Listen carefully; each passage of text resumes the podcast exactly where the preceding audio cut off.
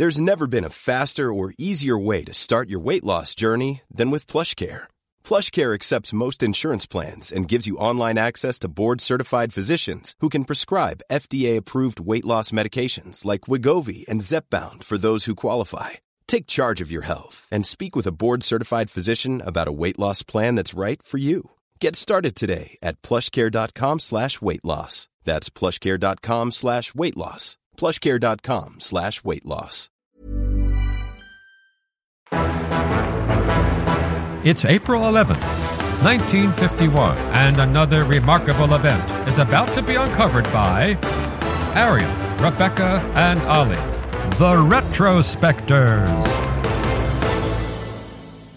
The stone of Scone, an ancient rock that became a symbol of Scottish sovereignty, was secretly buried underneath Westminster Abbey for safekeeping during World War II. And sure enough, no German bombs managed to damage it. But where the Nazis failed, four university students from Glasgow who stole it on Christmas Eve in 1950 succeeded, actually splitting it in two. In fact, the world found out today in history in 1951 when the stone of Scone was finally rediscovered in Arbroath Abbey, which is, uh, you guessed it, up in Scotland. Yes, Arbroath had been chosen for the handover, if you like, back to the police who had been searching for this famous stone because it was the location of a famous statement of Scottish independence in 1320. And for the people that stole this stone and relocated it to Scotland, I suppose I should even use the word stole advisedly because they would have seen that the English had stolen it from the Scots in the first place, so they're repatriating it. But anyway, mm. for those people that had stolen it, because they did, um, they felt that every single part of this story was about symbolism. Symbolism that was so important to them as Scottish nationalists that it would have actually been worth breaking the thing. I mean, mm. as you mm. say, they split it in two, and this was an ancient artifact that was important to all the people of Britain. And it was left in the abbey on top of the tomb of its most illustrious resident, William I of Scotland, the Lion, and there were two letters left on top of it. One of them to the reigning monarch, George VI, explaining that the stump was intended to call attention to Scotland's demands for autonomy and not to cause indignity or injury to the royal family. And the other was to the Church of Scotland, requesting they work with the Church of England to find a way to keep the stone in Scotland. The stone was then taken to Forfar police station under guard because there was an expert on the way to confirm its authenticity ahead of its obviously planned return then to Westminster Abbey. So the stone basically spent the night in the slammer, unlike the, the gang of thieves themselves or indeed heroic nationalist students, because they had become immensely popular, even though their identities were not known, with nationalist leaning students. There was even a song about the escapade called The Wee Magic Stane. yeah, and even though two local councillors had taken part in the recovery of the stone, uh, and both of them testified that the people who returned the stone were very reverent and bowed their heads as they placed the stone up in its in the spot where it was re- retrieved from. None of the witnesses were able to describe the men at all conveniently because, as it happens, they had been chosen specifically because they were like you know councillors who were sympathetic to the nationalist cause, and so that's why they weren't able to uh, identify anyone. Yeah, I mean, if you look at the photos from this day of the police recovering this stolen stone, everyone is smiling. Right. Like it's a bit of a laugh. This is the vibe that you get, and I think that's probably because George VI was still alive, and there was no obvious hint that he was about to die. I think if this had been in 1952, and they knew there was a coronation round the corner, mm. at which this stone would play a formal and crucial role in the coronation of Elizabeth II, mm. then the vibes might have been rather different. And I mean, when you look at the stone itself, you know, if you haven't actually ever seen it, just Google it. It is the most bog standard, no offence to the people of Scotland or indeed, you know, the clergy of Westminster Abbey, is the most bog standard looking lump of mossy stone, specifically it's red sandstone. It weighs 152 kilos and it's hollow kind of through the centre. It almost has the shape of like, if you think of a fold out camping stool, it's mm. that kind of a shape, which is why kings of Scotland would sit on it, although for English coronation ceremonies, it's placed beneath the coronation chair.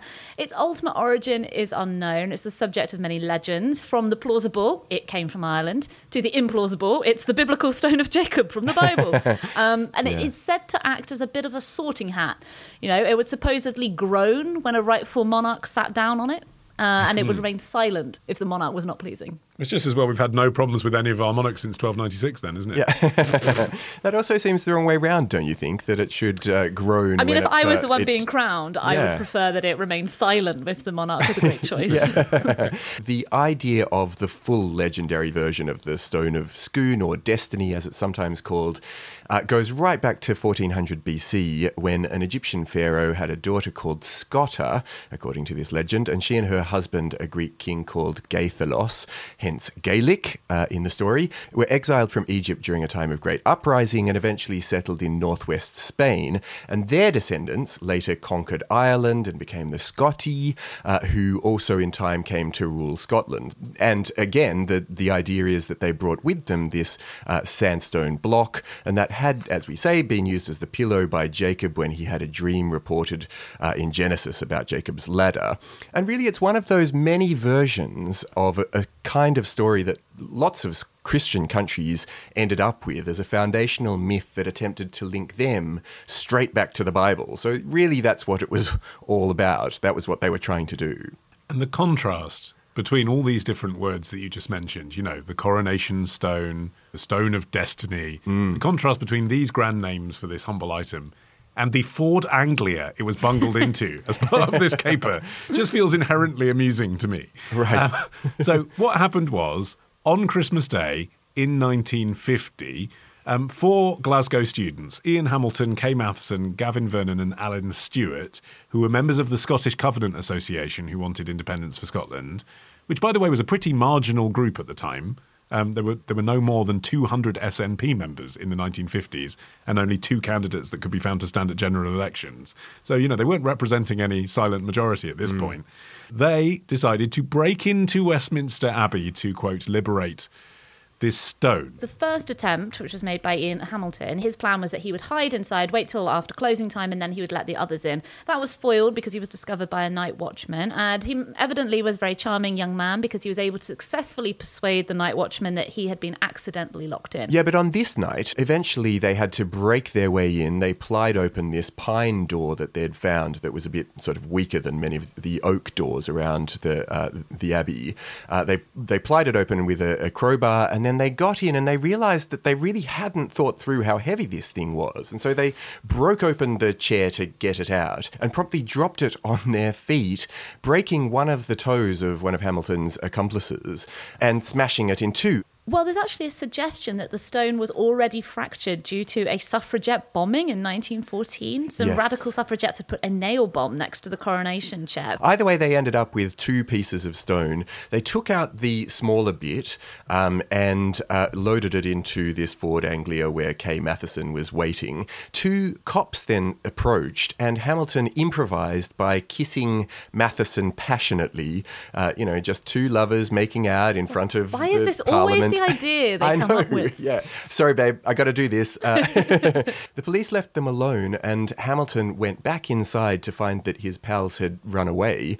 Uh, and he then had to improvise again by taking off his coat and dragging out the second part of the stone on his coat and then heaving it into the trunk of the second getaway car. Why not bring a trolley? I mean, put it on your coat. Yeah. It's such amateur hour, isn't it? If you think that this stone is crucially important to your national identity, that it represents the subjugation of Scotland because the King of England placed it under the coronation throne, then you drag it out on your coat. Yeah. Ridiculous. I mean, it reminds me a bit of when we were talking about the theft of the World Cup last month in 1966. They had this giddy thrill of stealing it, but like those guys, there's then this panic that settles on you like, now what? Yeah. We have this world famous thing, now what? What do we do with it? And the answer was because it was in two bits and in two getaway cars, improvised mad geotagging race between the two stones. It was like it went to Kent, it went to Bonnybridge, it went to Birmingham, it went to Stirling, just basically trying to ev- evade the police, who obviously had worked out that the only people that would steal this would be Scottish nationalists,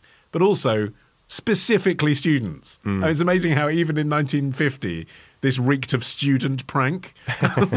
so they started digging around all the sort of student locations in Scotland and discovered that Hamilton had taken out from Glasgow's Mitchell Library every book on the subject of the Stone of Destiny in the months before the theft. So they were hot on his heels. Yeah, the, f- the thing I find funny about it is, you know, they stole the stone to draw attention to the fact that Scotland was entitled to more self rule. But the whole thing ended up becoming about where should the stone live?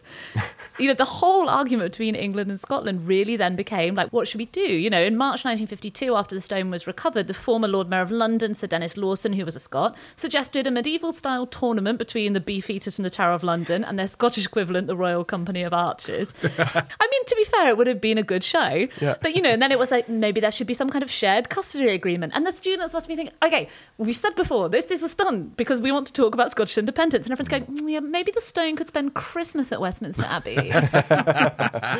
Well, in the end, under John Major in 1996, it was returned to Scotland again, officially, having been repatriated in Westminster Abbey uh, in the intermittent decades, um, and resides uh, in Edinburgh, although it is coming down for King Charles III's coronation, because that is when it actually does the thing. Listen out for the groan when he sits down over. Tomorrow. I gotta say, it has to sting knowing that this is why you have a Wikipedia page. Ditch the ads and get a Sunday episode when you join Club Retrospectors.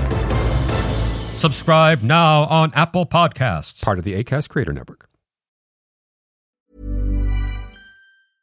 Imagine the softest sheets you've ever felt. Now imagine them getting even softer over time. That's what you'll feel with Boll and Branch's organic cotton sheets. In a recent customer survey, 96% replied that Boll and Branch sheets get softer with every wash. Start getting your best night's sleep in these sheets that get softer and softer for years to come. Try their sheets with a 30-night guarantee. Plus, get 15% off your first order at bollandbranch.com. Code BUTTERY. Exclusions apply. See site for details.